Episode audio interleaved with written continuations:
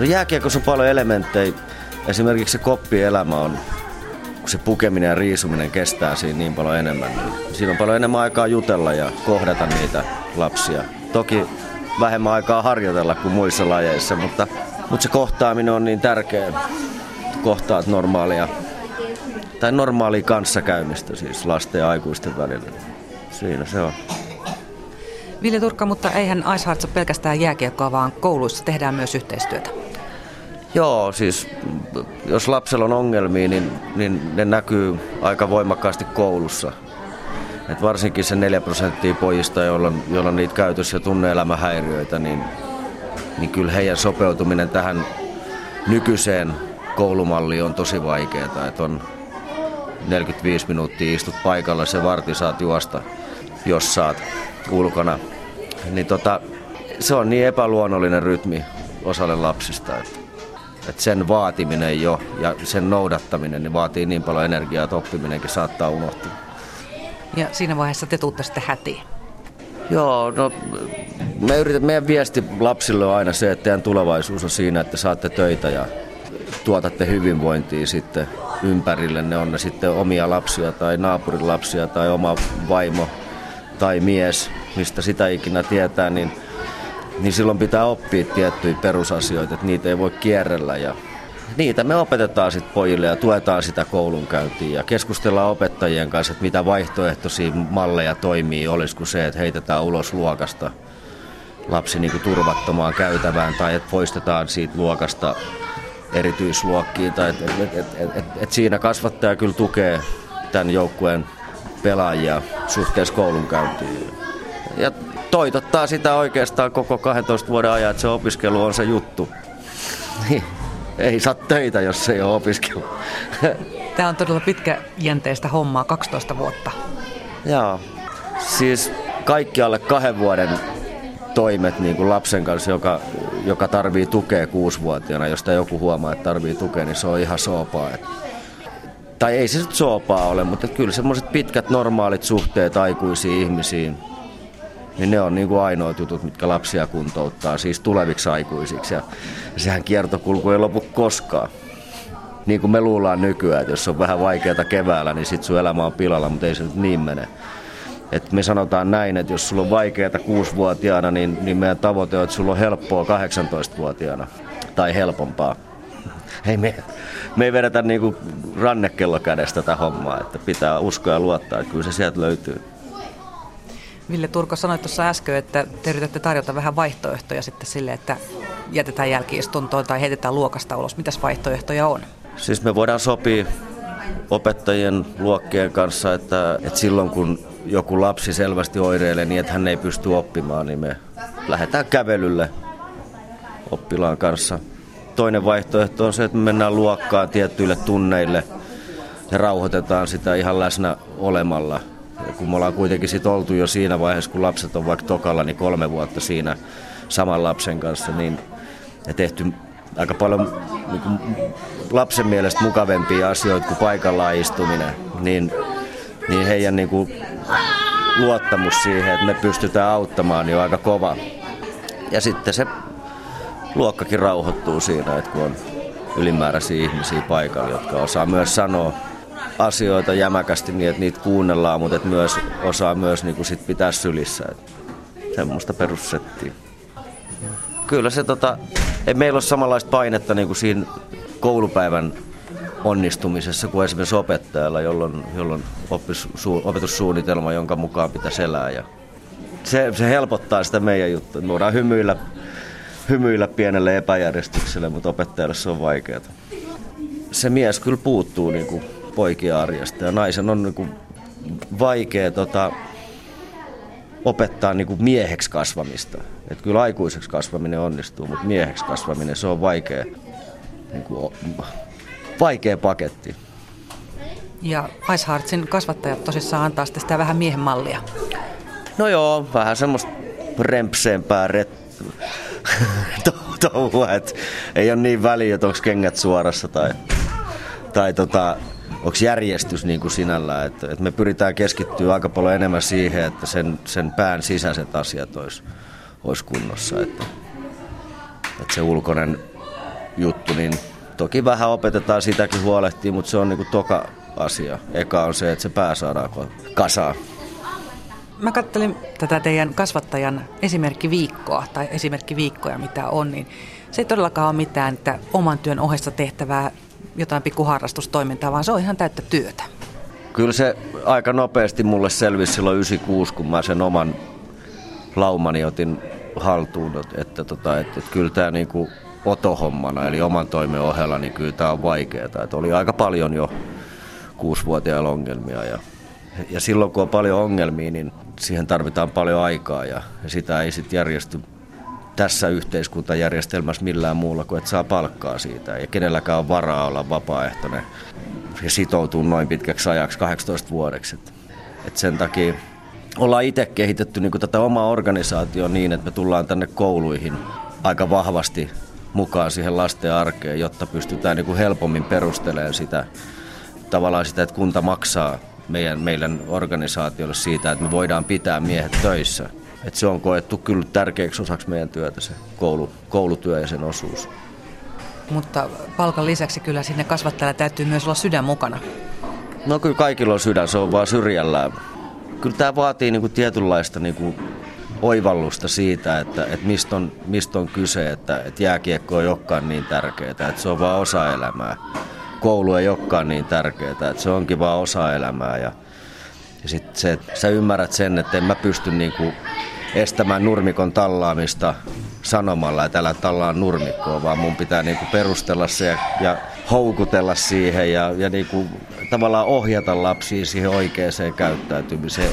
Esimerkiksi väkivaltainen käytös, mitä meillä on aika paljon pienillä pojilla jo, niin se pitää opettaa pois. Ensin kieltämällä ja perustelemalla ja sitten opettamalla, että miten, minkälainen niin kuin normaali kahden ihmisen välinen koskettelu on oikein ja, ja mitä, minkälainen ongelmanratkaisu on, on hyvä, että, että, että, että onko se se, että lyödään sitten jotain, joka on eri mieltä, niin nyrkillä päähän, niin poistuuko ongelmat sillä? No ei poistu, se vaan lisääntyy. Että et tavallaan niin kuin, siis sitä kautta niin kuin vuosien työ saattaa mennä muutamien kanssa siinä ryhmässä. Ei sitä päivässä opita, että se opitaan esimerkin kautta. Ihan lähimmäisen rakkaus.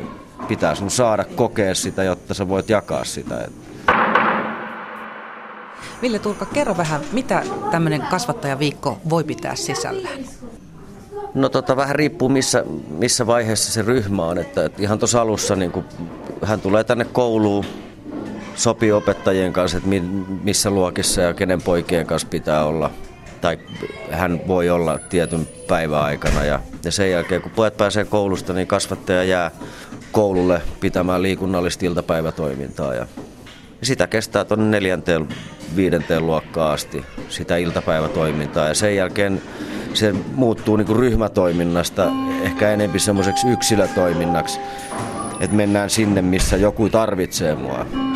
Että ei enää ollakaan niin kuin kaikkien kanssa tekemissä ja luoda sitä ihmissuhdetta, vaan sitten niin kuin käytetään jostain ihmissuhdetta hyväksi, että nyt tuolla on ongelma, mä menen sinne, siitä on varmasti apua, koska mä tunnen tämän kaverin viiden, kuuden vuoden takaa.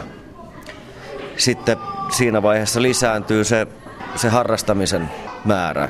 Että, että saattaa olla viidesluokkalaisilla pojilla kaksi-kolme kertaa viikossa treenit, ehkä kaksi kertaa viikossa treenit ja kerran peli. Niihin menee aikaa. Ja sitten pieni määrä työstä käytetään sitten varaihankintaa, että on varaa harrastaa. Et kun tämä on ilmainen pojille, jotka pääsee mukaan, niin, niin sit ne rahatkin pitää jostain kerätä, et ei niitä kukaan meille tuo kassilla. Sitten tietysti siihen kuuluu kesäleirit, mihin kaikki joukkueen pelaajat pääsee kerran kesässä. Vähän iästä riippuen, onko se päivän vai viikon mittainen leiri. Ja sitten mahdollisuuksien mukaan muutamia pienempiä leiriä talven mittaan, mihin, mihin otetaan sitten semmoisia poikia, joiden arjen jaksaminen on vähän heikompaa. Että, että se koulutyön tai oppimiseen liittyvät asiat on niinku ylivoimaisia jonkun tämmöisen niinku, jonkun häiriön takia, mitä on sitten kotona tai jossain muualla. Et ei pysty keskittymään, niin sitten viedään poikiin vähäksi aikaa vaikka hiihtämään. Niin ja ne siinä unohtuu. Ja sitten pääsee keskustelemaankin saunoissa monesti, niin niin meillä niin kuin leiriaikana joku poika saattaa sanoa, että on se niin inhottavaa, kun on tapahtunut tällaista. Ja sitten pääsee kiinni siihen, että mikä se nyt on se aiheuttaja. Että antaa sen lapsen itse olla kertoja siinä. Ne on hyvin paikkoja ne leirit sitten kuunnella niitä murheita. Aika vastuullinen tehtävä on tällä kasvattajalla. Mä näen sen kyllä niin päin, että, että meidän aikuisten pitäisi pyrkiä siihen, että me muutettaisiin kaikkikin omaa toimintaa tuohon suuntaan. Että, että kun ei tämä nyt oikein muuta sitä meidän elämää, että pelaillaan ja tehdään duunia ja pelaillaan ja siis omaa vapaa-aikaa, niin mitä se on siinä muuten kuin, että sit kun on poikia paikalla, niin ei voi päihteitä käyttää ollenkaan. Ja sehän on vaan hyvä asia. Ja toki niin kuin vaativa, vaativa työ, mutta, mutta ihan normaali elämistä. Että mun mielestä se voisi olla, se voisi olla vähän helpompaa kuin mitä se nykyään on. Jos kasvattaja kasvattaa näitä nuoria, niin kasvattavatko nuoret sitten kasvattajaa? Se on aika hämmentävä prosessi kyllä, kun löytää tavallaan uusia piirteitä itsestään ja oppii niin kuin tavallaan semmoisia tuntemaan erityyppisiä ihmisiä ja, ja ymmärt, yrittää ymmärtää. Ja sitten sit tietysti se, että kun sä näet, kun lapset kasvaa, niin ja, ja se, että miten ne niin kuin oikeasti aika silmät kiinni luottaa siihen, mitä sä teet. Ja, ja kyllä se kasvattaa ja antaa vastuuta ja vastuuhan kasvattaa. Ja hieno fiilis siitä tulee, kun näkee, että apu menee perille. Tietysti on vielä niin, toimitaan vielä niin eri lailla kuin yhteiskunnan isot järjestelmät, että, että siinä mielessä niin kuin vähän on koko aika varuilla, että teekö mä nyt oikein ja mitä, mitä mä nyt voin tehdä ja mikä on tärkeää ja onko tämä tärkeää, mitä me tehdään vai ollaanko me väärässä vai tekeekö noi oikein ja, vai tehdäänkö me oikein ja noi on väärässä vai vai pitäisikö meidän molempien vähän lähestyä. Ja tämmöisiä kaikkia tulee mietittyä. Että sitten kun pääsee jätkien kanssa tuonne laitumille, niin sitten on aina niin helppoa, kun ei ole kuin lintut katsomassa, mitä siellä touhutaan. että ei tarvitse pelkää, että tuleeko rumia sanoja vai huudetaanko liikaa vai tallotaanko nurmikoita vai että ei pidä istuskella paikalla. Että se on paremminkin mennään kysymään, että mikä sulla on, kun sä tässä istut.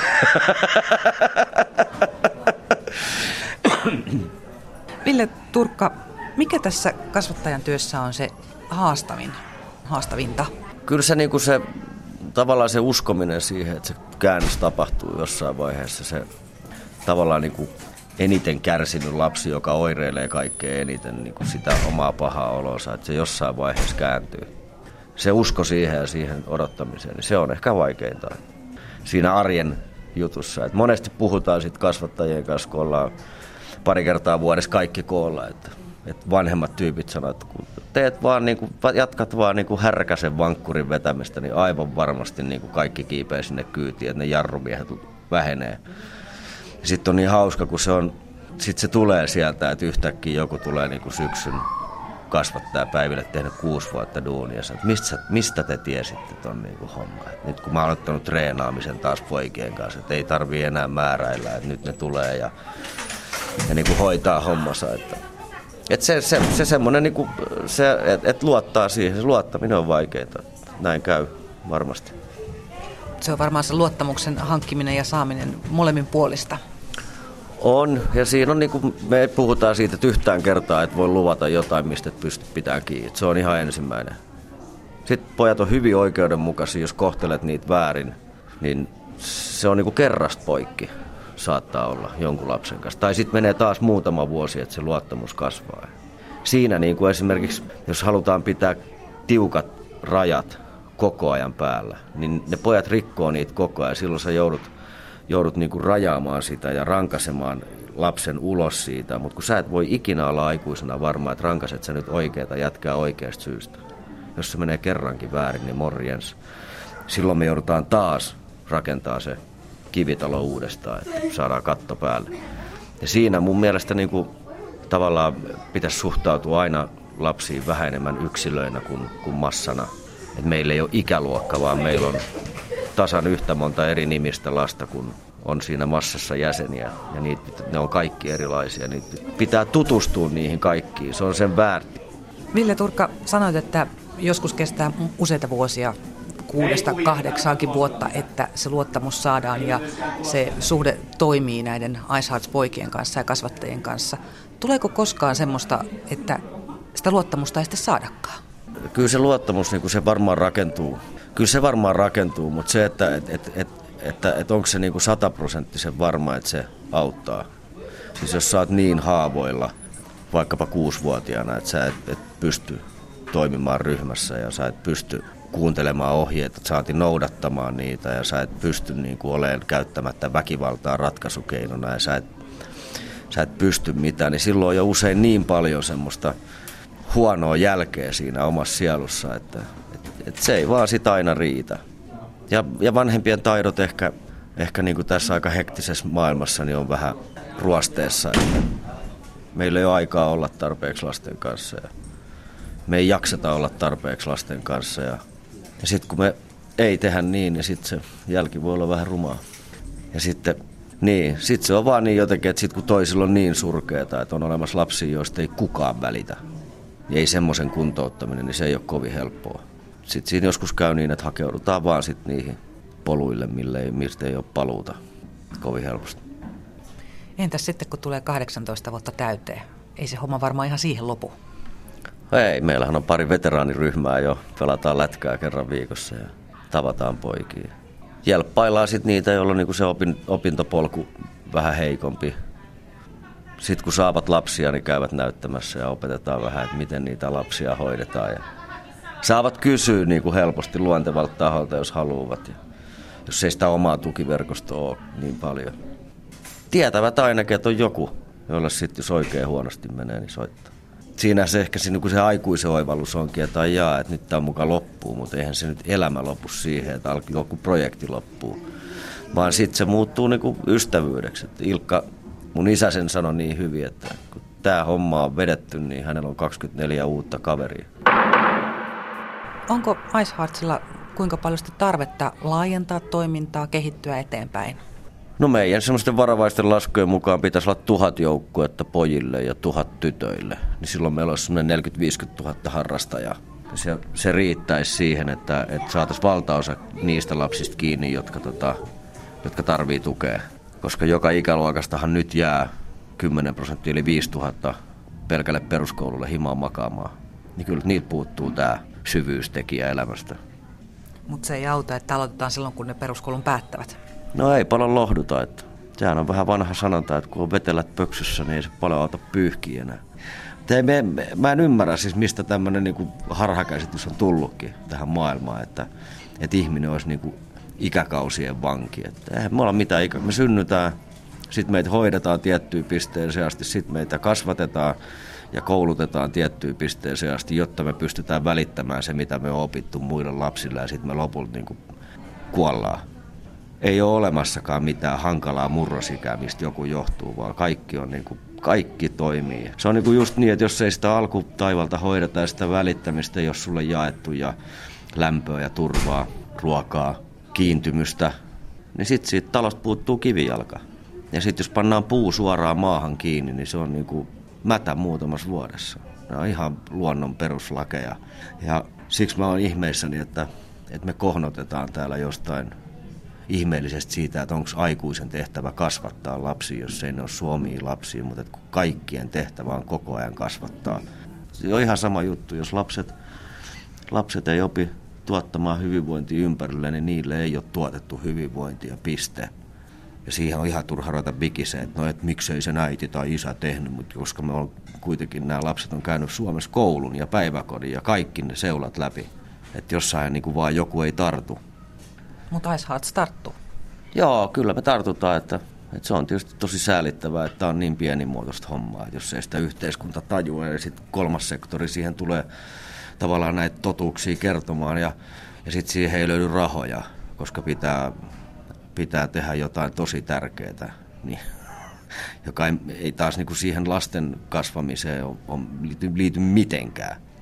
En, mä, mä en aina ymmärrä kyllä. Mutta niin vaan käy. Ja silloinhan meidän koko yhteiskunta on niin kuin mokannut. Ja siitä on ihan turha syyttää jotain yhtä opettajaa, taikka niin kuin, niin kuin, taas, niin kuin tässä joskus syytetään helposti niin kuin vanhempia siitä, että eivät ole huolehtinut lapsista. Se on niin, kun joka puolella tehdään liikaa virheitä. Ville Turka, tuleeko sinulle koskaan kasvattajana sellainen olo, että on tullut tehty virheitä? No ainahan tulee tehtyä virheitä, eihän sitä muuten oppisi mitään. Jos kaikki menisi niin kuin käsikirjan mukaan, niin ei tulisi virheitä. Mutta se, mikä niin kuin mun mielestä ehkä siinä virheen tekemisessä, tietysti se, että siinä pystyy korjaamaan, kun sä oot huomannut, mutta se vaan kannattaa myöntää. Anteeksi, tein virheen, niin kuin ihan sama onko se lapsi tai koulu, joka on tehty homeiseksi suunnilleen. Niin kuin, että, että meiltä puuttuu se semmoinen vastuun ottaminen, niin kuin, että nyt mä, nyt mä mokasin lapset, anteeksi. Mä yritän paremmin ensi kerran. Se on niin inhimillinen juttu, että, että pieninkin lapsi tajuaa sen. Mutta vähän tuntuu välillä, että me odotetaan, että lapset kun tekee jotain väärin, niin me odotetaan aikuiset, että se lapsen pitäisi pyytää meiltä anteeksi. Meidän pitää sanoa sille vaan, että, että hei, että nyt tuli tehty virhe. Mitäs sitten tehdään? No oot itsekin tehnyt virheitä. Niin, no onkin, mutta mitäs mä sitten tein? No sit sä sanoit, että anteeksi ja sit sä lopetit sen väärin tekemisen. Mä sanoin, niin. Tietysti ihminen on heikko myös, että, että kun se on aika vaikeaa ja raskasta se olla niin kuin rehellinen ja myöntää omat virheensä. Ville Turkka, mitä vaaditaan hyvältä Iceheart-kasvattajalta? Tarvitaan oikeastaan vaan terve ihminen, joka haluaa auttaa ja joka on niin kuin rehellinen, suoraselkäinen. Mua on huomattu, että ei sillä, niin kuin, siis sillä persoonallakaan niin isoa merkitystä, että lapset tottuu kyllä, jos sä oot johdonmukainen ja sanotat asioita, mitä tapahtuu, etkä niin kuin rankaset turhista ja puhut paljon enemmän kuin, kuin lyöt. Tämä oli kuvainnollinen juttu, vaan niin kuin, että että sä oot niin kuin avoin mieleltäsi ja, ja sitten kuitenkin niin kuin jaksat kestää sen taakan, mikä harteille laitetaan. Kyllä se palkinto sieltä tulee. No miten pääsee sitten mukaan kasvattajaksi, jos sellaisen toimen haluaa? No siihen on monta tapaa, mutta tota, aina kun me saadaan rahoitus valmiiksi, niin sitten me haetaan työntekijää. Meillä on hyvä tilanne, meillä on hyvä työ, erittäin hyvä työyhteisö, hyvä henkityössä.